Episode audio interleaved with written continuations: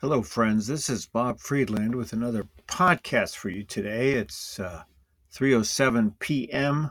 Central Time, February 8th, 2022, and we've got a podcast to create and share with you.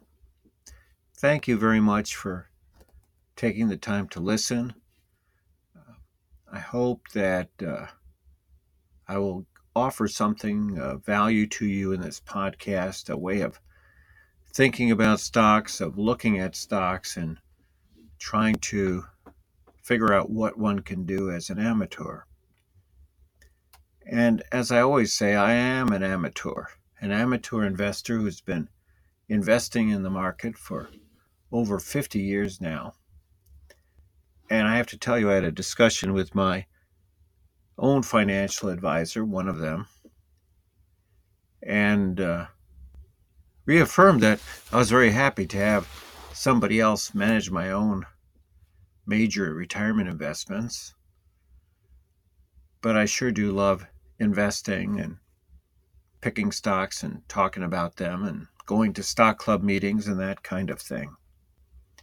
But remember, I'm an amateur investor, so please consult with your professional investment advisor before making any investment decisions based on any information on this website. There's no guarantee of any losses or gains or other results from what I have to say, but hopefully it will help you understand stocks just a little bit better. Today, just like I always do, I want to include a poem. And I have a poem for you. Uh, I want to try a little Lewis Carroll, The Walrus and the Carpenter, rather famous poem. And then I want to talk about Qualcomm, QCOM, a stock that I have owned on and off. I don't believe I have any shares of it this time, but it's very attractive, and I certainly would consider buying some shares in Qualcomm, as I will explain. But let's start off with a poem to kind of lighten things up just a little bit. I like Lewis Carroll, you know, from Alice in Wonderland and Through the Looking Glass. The Walrus and the Carpenter. The sun was shining on the sea, shining with all his might. He did his very best to make the billows smooth and light, bright and this was odd because it was the middle of the night. The moon was shining sulkily because she thought the sun had got no business to be there after the day was done. It's very rude of him, she said, to come and spoil the fun. The sea was wet as wet could be. The sands were dry as dry. You could not see a cloud because no cloud was in the sky. No birds were flying overhead, there were no birds to fly. The walrus and the carpenter were walking close at hand. They wept like anything to see such quantities of sand. If this were only cleared away, they said, it would be grand. If seven maids with seven mops swept it for half a year, do you suppose, the walrus said, that they could get it clear? I doubt it, said the carpenter, and shed a bitter tear. Oh, oysters, come and walk with us, the walrus did beseech. A, a pleasant walk, a pleasant walk, talk along the briny beach. We cannot do with more than four to give a hand to each. The eldest oyster looked at him, but never a word he said. The eldest oyster winked his eye and shook his heavy head, meaning to say he did not choose to leave the oyster bed. But four young oysters hurried up, all eager for the treat. Their coats were brushed, their faces washed, their shoes were clean and neat, and this was odd because, you know, they hadn't any feet. Four other oysters followed them, and yet another four, and thick and fast they came at last, and more and more and more, all hopping through the frothy waves and scrambling to the shore. The walrus and the carpenter walked on a mile or so, and then they rested on a rock conveniently conveniently low. And all the little oysters stood and waited in a row. The time has come, the walrus said, to talk of many things of shoes and ships, and sealing wax, of cabbages and kings, and why the sea is boiling hot, and whether pigs have wings. But wait a bit, the oysters cried, before we have our chat, for some of us are out of breath, and all of us are fat. No hurry, said the carpenter. They thanked him much for that. A loaf of bread, the walrus said, is what we chiefly need. Pepper and vinegar besides are very good indeed. Now, if you're ready, oysters dear, we can begin to feed. But not on us, the oysters cried, turning a little blue. After such kindness, that would be a dismal thing to do. The night is fine, the walrus said. Do you admire the view? It was so kind of you to come, and you're very nice. The carpenter said nothing but, Cut us another slice. I wish you were not quite so deaf. I've had to ask you twice. It seems a shame, the walrus said, to play them such a trick, after we brought them out so far and made them trot so quick. The carpenter said nothing but, The butter's spread too thick. I weep for you, the walrus said. I deeply sympathize. With sobs and tears he sorted out those of the largest size, holding his pocket handkerchief before his streaming eyes. Of oysters, said the carpenter, you've had a pleasant run. Shall we be trotting home again? But answer came there none, and this was scarcely odd because they'd eaten every one. And that is the walrus and the carpenter. But let's talk stocks. In particular, let's talk about Qualcomm. Now, if we look at uh, Yahoo, we can see that Qualcomm benefits from 5G. It's one of the uh, wireless technology companies. According to Yahoo, they have three segments Qualcomm CDMA technology, Qualcomm technology licensing, and Qualcomm strategic initiatives. And basically, they are, first of all, they're based in San Diego, and they're a company that produces equipment involved in telecommunications. You know, sometimes I really don't care exactly what a company does, although it's nice to know, adds a little kind of feeling for where the company might go. Because companies and stocks are kind of like black boxes, and I, have thought about even retitling this whole podcast Black Box Investing and from whatever they do, they produce revenue, they produce earnings, they produce free cash flow, hopefully. But basically, they produce financial results for those that own those black boxes called shares of stock. So let's start out. We have very little, little understanding of Qualcomm, and on February 3rd, 2022, so that was five days ago, they reported their first quarter fiscal 22 2022 results. And as uh, this Zacks report relates, this was driven by the ramp up in 5G enabled chips and a surge in the demand for essential products and services that the, are the building blocks for, quote, digital transformation in the cloud economy. So we can start with uh, going through this particular article about what the first quarter results were.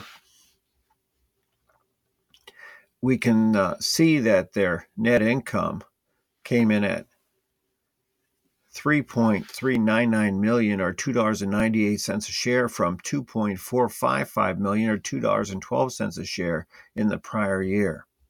That is a large increase, 212 to 298 of 86 cents, which is about close to uh, close to a 30% growth. And If we look at their reports, and, and the Zacks article includes a, a, little chart of all their prior reports. Um, by the way, the bottom line exceeded that management's guidance and beat the Zacks consensus estimate by 22 cents. And if we look at uh, prior earnings reports, we see that earnings beat expectations for the last one, two, three, four, five, six, seven, eight, nine, 10, 11, 12, 13, 14, 15, 16, 17, 18, 19, 20, 21, 22 quarters over five years uh, of results. Clearly, there's a pattern there. Disappointment of a reported result is much, much worse than exceeding expectations one could imagine. In terms of revenue, the revenue came at 10.7 million, 10,700 million, excuse me, so that'd be 10.7 billion compared with 8.2 billion. Can you imagine going from in 8.2 billion to 10.7? That's uh, 2.5, again, about a 30% increase in revenue as well. So,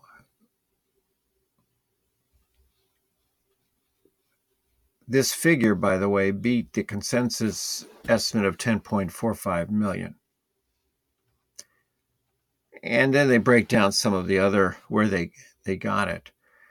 Now, as far as guidance in the same report for the second quarter of fiscal 2022, 2022, Qualcomm expects revenue of 10.2 to 11 billion and uh, earnings of 239 to 259 per share.